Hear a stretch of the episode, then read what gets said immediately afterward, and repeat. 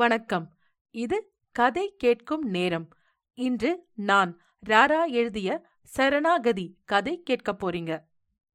எனக்கு கதை எழுதுவதும் சொல்வதும் பிடிக்கும். சரணாகதி கேட்கலாம். நான் காலையில் சீக்கிரம் எழுந்து என் மொபைலை எடுத்து ஸ்கிரீனில் இருக்கும் விநாயகரை தரிசித்துவிட்டு ஃபேஸ்புக்கில் நுழைந்தேன்.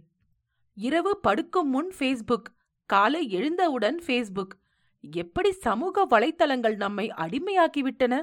என்ற எரிச்சல் ஒருபுறம் இருந்தாலும் நாம் ஃபேஸ்புக்கை சரியாகத்தான் பயன்படுத்துகிறோம். நாம் ஒன்றும் சில பேர்வழிகள் போல் கண்டதையும் போஸ்ட் செய்யவில்லை. என் தினசரி வாழ்க்கையை விளம்பரப்படுத்தவில்லை என்று நினைத்துக் கொண்டேன். இதெல்லாம் கூட பரவாயில்லை. இன்று உங்கள் எக்ஸ் காதலன் காதலியை பற்றி அவரவர் எண்ணத்தை கமெண்ட் செய்யுங்கள் என்று ஒரு வித்தியாசமான பதிவை பார்த்தேன். நான் சாதாரணமாகவே அனாவசியமாக கமெண்ட் போட மாட்டேன். சரி பதிவு வித்தியாசமாக இருக்கிறதே என்று கமெண்ட்ஸ் போய் பார்த்தேன். பல கமெண்ட்டுகள் இருந்தன. அதில் ஒன்று அவள் அழகிய ராட்சசி. அவள் காதல் என்னை வதைத்துவிட்டது என்று எழுதியிருந்தது. ஏதோ தெரிந்தவர் போல் இருக்கிறதே என்று பார்த்தால் அது நம்ம சுரேஷ். என்னுடன் வேலை பார்க்கும் நபர்.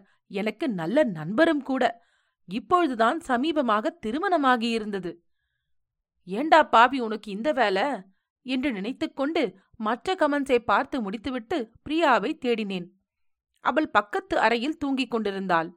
நான் மீட்டிங் போவது தெரிந்தும் அவள் எழுந்திருக்கவில்லை என்று எனக்கு கோபம். என் மனைவி பிரியாவுக்கும் எனக்கும் நேற்று பெரிய சண்டை. என்னை பற்றிய ஒரு அறிமுகத்திற்குப் பிறகு சண்டையை விவரிக்கிறேன். நான் விமல் கிளைண்ட் சர்வீசிங் மேனேஜர் புது அட்வர்டைஸ்மெண்ட் கம்பெனியில் கிளைண்ட் மேனேஜர் ஆகி ஒரு வருடம் ஆகிறது. நல்ல சம்பளம். எனக்கு இந்த வேலை பிடித்திருக்கிறது. எனக்கு எல்லோரிடமும் பேச பழக பிடிக்கும். இந்த வேலையில் பலதரப்பட்ட மனிதர்களை சந்திக்கின்றேன். மனிதர்களில் எத்தனை ரகம் எத்தனை குணம்? எது நடந்தாலும் சுயநல குணமே மேலோங்கி நிற்கிறது. யாரை வேண்டுமானாலும் கீழே தள்ளி முன்னுக்கு வர வேண்டும். நல்ல பேர் நல்ல சம்பள உயர்வு கிடைக்க வேண்டும். அவரவர் நன்றாக வேலை செய்கிறார்களோ இல்லையோ அடுத்தவன் பேர் வாங்கிப் போகக்கூடாது என்பதில் கவனமாக இருந்து அதற்கு வேண்டிய வேலைகளை கண்டிப்பாக செய்வார்கள். பிறரை பற்றி நினைக்கும் உள்ளங்கள் என் கம்பெனியில் மிக குறைவு. சுரேஷ் சைமன் என்று மிக சிலரே அந்த ரகத்தில் சேர்ந்தவர்கள். நானும் அப்படித்தான் என்பதாலோ நாங்கள் மூவரும் நல்ல நண்பர்களானோம். கம்பெனிக்குள் இப்படி இருக்க மற்ற அட்வர்டைஸ்மெண்ட் கம்பெனிகளுடன் நடக்கும் போட்டிகளை சொல்ல ஒரு தனி கதை அல்லது கதைகள் எழுத வேண்டும். வெளிப்போட்டி உள்போட்டி என்று இவ்விரண்டிலும் ஜெயித்தாக வேண்டும். இது போதாதென்று தினமும் என்னவளிடம் நீயா நானா என்ற வீட்டில் பெரிய போட்டி. வெளிப்போட்டி உள்போட்டியில் கூட சமாளித்து ஜெயித்துவிடலாம் என்னவளிடம் போடும் போட்டி நிச்சயம் முடிவது தோல்வியில்தான்.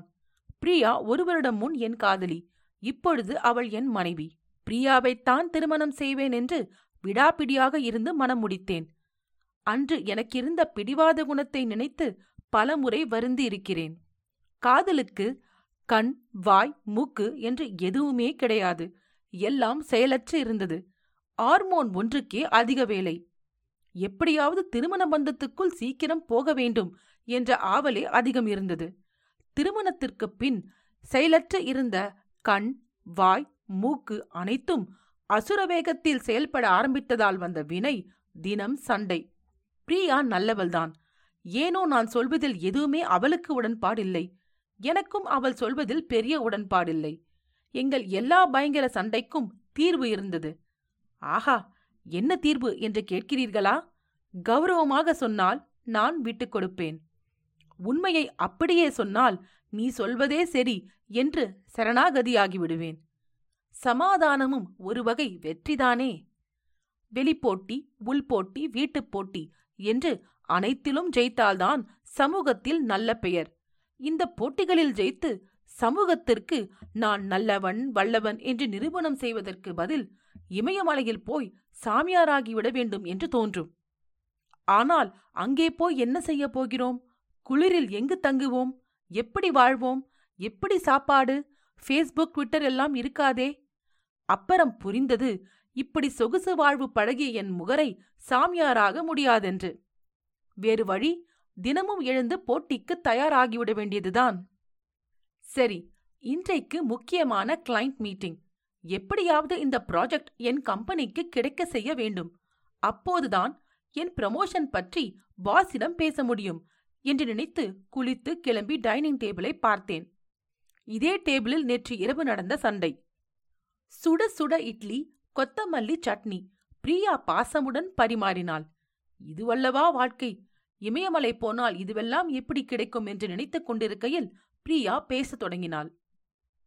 விமல் நான் வீட்ல சும்மாதானே இருக்கேன். வேலைக்கு போகட்டுமா? என்று கேட்டாள். கல்யாணமாகி ஒரு வருஷமாச்சு. குழந்தை பிறக்கட்டுமே.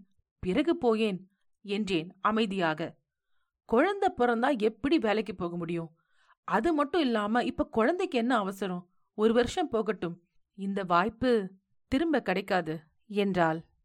என்ன வாய்ப்பு? நீ ஏற்கனவே வேலை பார்த்துட்டியா? என்கிட்ட சொல்லவே இல்ல? என்று கேட்டேன். என் ஃப்ரெண்டோட தெரிஞ்சவரோட ஆஃபீஸ்ல தான் வேலை. அடுத்த வாரம் ஜாயின் பண்ண சொல்லியிருக்காங்க என்று சொன்னாள். பிரியா நீயே முடிவு பண்ணிட்டு என்ன ஏன் கேக்குற? இன்ஃபர்மேஷன் தானே? நான் இப்ப போகாதேன்னு சொன்னா போகாம இருப்பியா? என்று கோபமாக கேட்டேன். இப்ப ஏன் இவ்ளோ கோவப்படுற? சும்மா இருக்கிறதுக்கு பதிலா வேலைக்கு போகட்டுமா தானே கேட்டேன் என்றாள். நீ போக வேண்டாம்னு நான் சொல்லல. நீ ஏன் என்கிட்ட முன்னாடியே சொல்லலன்றதுதான் என் கேள்வி என்றேன். இப்படியே இருவரும் பேசி பெரிய சண்டையில் முடிந்தது. நானும் விடவில்லை அவளும் விடவில்லை. ஏன் என்னிடம் சொல்லவில்லை என்பது என் வாதம். என் வேலை என் முடிவு என்பது அவள் வாதம். நான் அவளை கண்டபடி திட்டுவிட்டேன். அவள் அழ ஆரம்பித்து விட்டாள். சரி நீ மட்டும் பெரிய கிளைண்ட் மீட்டிங் போய் ப்ரமோஷன் வாங்கு என்று சொல்லிவிட்டு எழுந்து போனாள். எனக்கு கோபம் கோபமாக வந்தது. அவள் செய்தது தவறு என்று எனக்கு தோன்றியது. அவளை சமாதானம் செய்யவில்லை. அவள் வெளியே உட்கார்ந்து கொண்டிருந்தாள். நான் வந்து படுத்து தூங்கிவிட்டேன். இதோ காலை போய் பார்த்தால் அடுத்த அறையில் தூங்கி இன்னும் அவள் எழவில்லை. நான் எழுப்பவில்லை. நானே காப்பி போட்டு குடித்துவிட்டு பிரெட் சாப்பிட்டுவிட்டு என் லேப்டாப்பை தேடினேன். என் லேப்டாப் வெளியில் டேபிளில் இருந்தது. நான் நேற்று ஆபீஸிலிருந்து சீக்கிரம் வந்து மீட்டிங்காக பிரசன்டேஷன் முடித்து என் லேப்டாப்பை லேப்டாப் பேக்கில் வைத்தேன். அது எப்படி டேபிளுக்கு வந்தது என்று குழப்பமாக இருந்தது. வீட்டு சாவி இரண்டு இருந்தது. ஒன்றை எடுத்து வீட்டை பூட்டினேன்.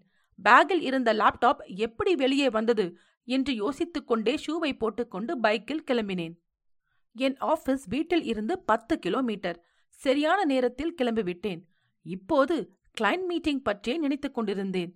இன்ன கேள்விகள் கேட்டால் இன்ன பதில்கள் சொல்ல வேண்டும் என்று என்னையே நான் தயார்படுத்திக் கொண்டிருந்தேன். எப்போதும் போகும் வழி அடைக்கப்பட்டிருந்தது. ஏதோ ஊர்வலமாம். போலீஸ் எல்லோரையும் அடுத்த ரோடில் போக சொன்னார்கள். எரிச்சலாக இருந்தது. ஆனால் ஒன்றும் பண்ண முடியாது. அவர்கள் சொன்ன வழியே போனேன். ஏற்கனவே டிராஃபிக் அதிகமாக இருக்கும். இந்த ஊர்வலம் எல்லா வண்டிகளையும் அங்குல அங்குலமாக நகர வைத்தது. சீக்கிரம் போக வேண்டும் என்ற எண்ணம் எனக்கு பதற்றத்தை ஏற்படுத்தியது. அப்போது யாரோ கால் செய்தார்கள். என் பாஸாக இருக்குமோ? என்று நினைத்து பைக்கை ஓரம் நிறுத்தி கைபேசியை எடுத்தேன். கைபேசி கைத்தவறி கீழே விழுந்து இரண்டாக உடைந்தது. கைபேசியை திரும்ப இணைத்து பார்த்தேன். ஆன் ஆகவில்லை. பதற்றமும் எரிச்சலும் அதிகமானது. சரி மீட்டிங் நேரமாகிறது என்று வண்டியை ஆபீஸ் நோக்கி ஓட்ட ஆரம்பித்தேன். ஆபீஸுக்கு அவசர அவசரமாக போனால் மீட்டிங் ஆரம்பமாகியிருந்தது. உள்ளே சென்றேன். என்னுடைய பாஸ் இவ்வளவு தாமதமாகவா முக்கியமான மீட்டிங்க்கு வருவது? என்றது போல் முறைத்தார். எல்லோரிடமும் மன்னிப்பு கேட்டுவிட்டு நானும் மீட்டிங்கில் கலந்து கொண்டேன். என் பாஸ் என்னை பார்த்து அந்த பிரசன்டேஷன் கொஞ்சம் காட்டுங்க என்றார். லேப்டாப் ஆன் செய்தேன். ஆன் ஆகவில்லை. என்ன என்பது போல் தலையசைத்து கேட்டார் என் பாஸ். லேப்டாப் ஆன் ஆகல என்றேன். சரி எனக்கு அந்த பிரசன்டேஷன் நேத்து அனுப்பியிருக்கீங்கல்ல? இல்ல என்றேன். அவரால் எல்லோர் முன்னிலையிலும் ஒன்றும் சொல்ல முடியவில்லை. உடனே என் பாஸ். இப்ப மிஸ்டர் விமல் உங்களுக்காக எங்கள் பிளானை சொல்வார் என்றார். லேப்டாப் இல்லாமல் எல்லாவற்றையும் ஞாபகம் வைத்துக்கொண்டு என்னால் சொல்ல முடியவில்லை. மீட்டிங் நல்லபடியாக நடக்கவில்லை. பாஸ் கோபத்தின் உச்சத்திற்கே போய் கண்டபடி திட்டிவிட்டார். கொஞ்சம் அளவிற்கு அதிகமாகவே அவர் பேச்சு இருந்தது. இந்த வேலை அவ்வளவுதான் என்று நினைத்துக் கொண்டேன். அப்படியே வெளியே வந்தேன். சுரேஷ் உட்கார்ந்து கொண்டிருந்தான். அவன் அருகில் போனேன். அவன் என்னை விட சோகமாயிருந்தான். என்னடா இப்படி உட்கார்ந்திருக்க? என்ன ஆச்சு? என்றேன். ச இந்த உலகத்துல உண்மைக்கே இடமில்ல. என்று வருத்தமாக ஒரு தத்துவத்தை சொன்னான். சொல்லுடா என்ன ஆச்சு என்று திரும்பவும் கேட்டேன். காலையில ஃபேஸ்புக்ல ஒரு கமெண்ட் கொடுத்தேன். பிரச்சனை ஆயிடுச்சுடா. அது என்னோட எக்ஸ பத்தின ஒரு கமெண்ட். எனக்கு அவன் காலையில் கொடுத்த கமெண்ட். அவள் அழகிய ராட்சசி. அவள் காதல் என்னை வதைத்து விட்டது என்பது ஞாபகத்திற்கு வந்தது. அந்த கமெண்ட்டுக்கு பிரச்சனை வராமல் இருந்தால்தான் அதிசயம். இதை சோகமாக இருக்கும் அவனிடம் எப்படி சொல்வேன்? அந்த கமெண்ட்ட என் ஒய்ஃப் ஃப்ரெண்டு படிச்சுட்டு அவளிடம் ஏதோ சொல்லியிருக்கா. அப்ப பிடிச்ச சாமி அவளுக்கு இன்னும் இறங்கல என்றான் சுரேஷ். அவளுக்கு தான் உன் முன்காதலி பத்தி தெரியுமேடா பின்ன என்ன என்று நான் கேட்டேன். அவளை அழகின்னு சொல்லிட்டேனா அதனால ஒரே கோபம் என்று சொன்னான். இல்லையே நீ அழகிய ராட்சசின் தானே சொன்ன என்று வெகுளியாக கேட்டேன். அப்ப நீயும் அந்த கமெண்ட்ட பாத்தியா? என்று கேட்டான். ம். உனக்கு ஏண்டா இந்த வேலை? இப்பதான் கல்யாணம் ஆச்சு. ஒழுங்கா இருக்கலாம்ல? என்றேன். என் மனைவி சுதா கிட்ட ஃபோன் போட்டு பேசுடா என்றான் சுரேஷ். டேய் நீ பண்ண காரியத்துக்கு எனக்கே கோபம் வருது. அவளுக்கு வராதா? உன் பக்கம் ஒரு நியாயமும் இல்ல. இந்த பஞ்சாயத்துக்கு என்ன கூப்பிடாத? என்றேன். டேய் எக்ஸ் காதலிய திட்டினேண்டா என்றான். ஓ அவள் அழகிய ராட்சசி அவள் காதல் என்னை வதைத்து விட்டது. கோபம் அவ எதிர்க்க கொஞ்சற மாதிரி இருக்குடா.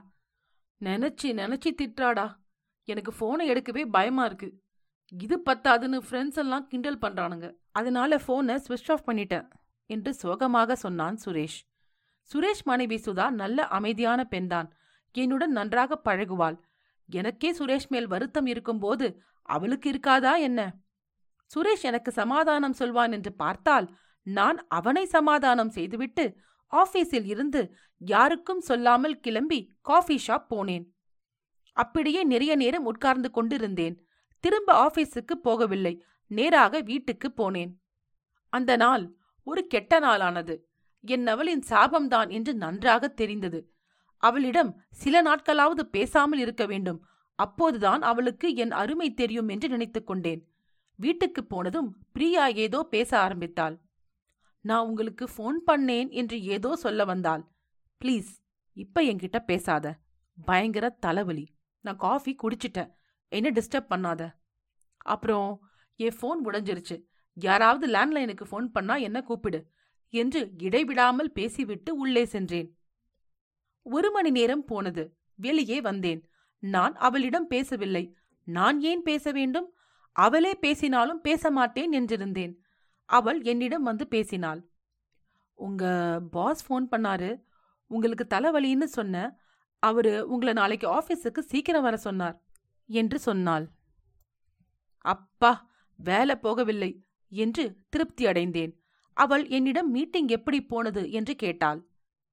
பேச வேண்டாம் என்றிருந்த நான் பேச வாயெடுத்தேன். ஆனால் அவளிடம் அவள் சாபத்தால் மீட்டிங் நன்றாக நடக்கவில்லை என்று சொல்ல மனமில்லை.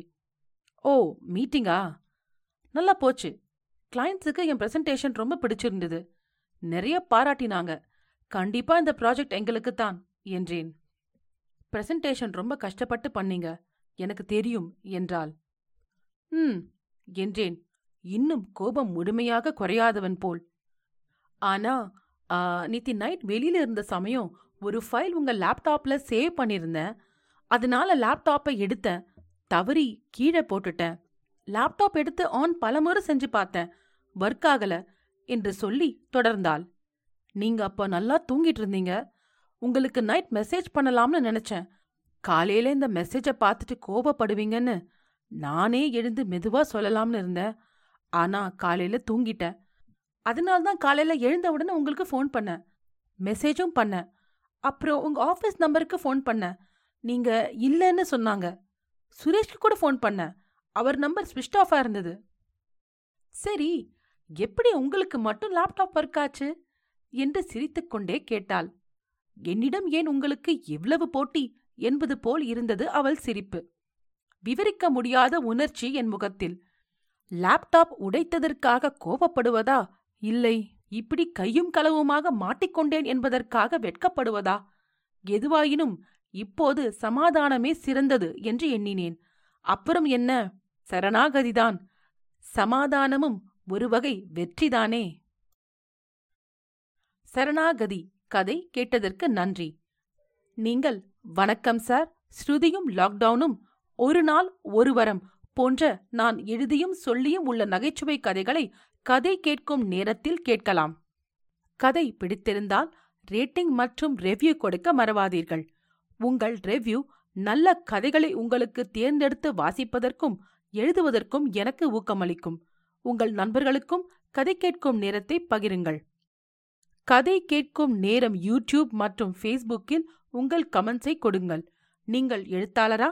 உங்கள் சிறுகதைகள் கதை கேட்கும் நேரத்தில் இடம்பெற கதை கேட்கும் நேரம் அட் ஜிமெயில் டாட் காம் என்ற மின்னஞ்சலுக்கு தொடர்பு கொள்ளுங்கள். தேர்ந்தெடுக்கப்பட்ட கதைகள் இங்கு இடம்பெறும். இன்னொரு கதையுடன் அல்லது பதிவுடன் உங்களை மீண்டும் சந்திக்கிறேன். நன்றி ராரா.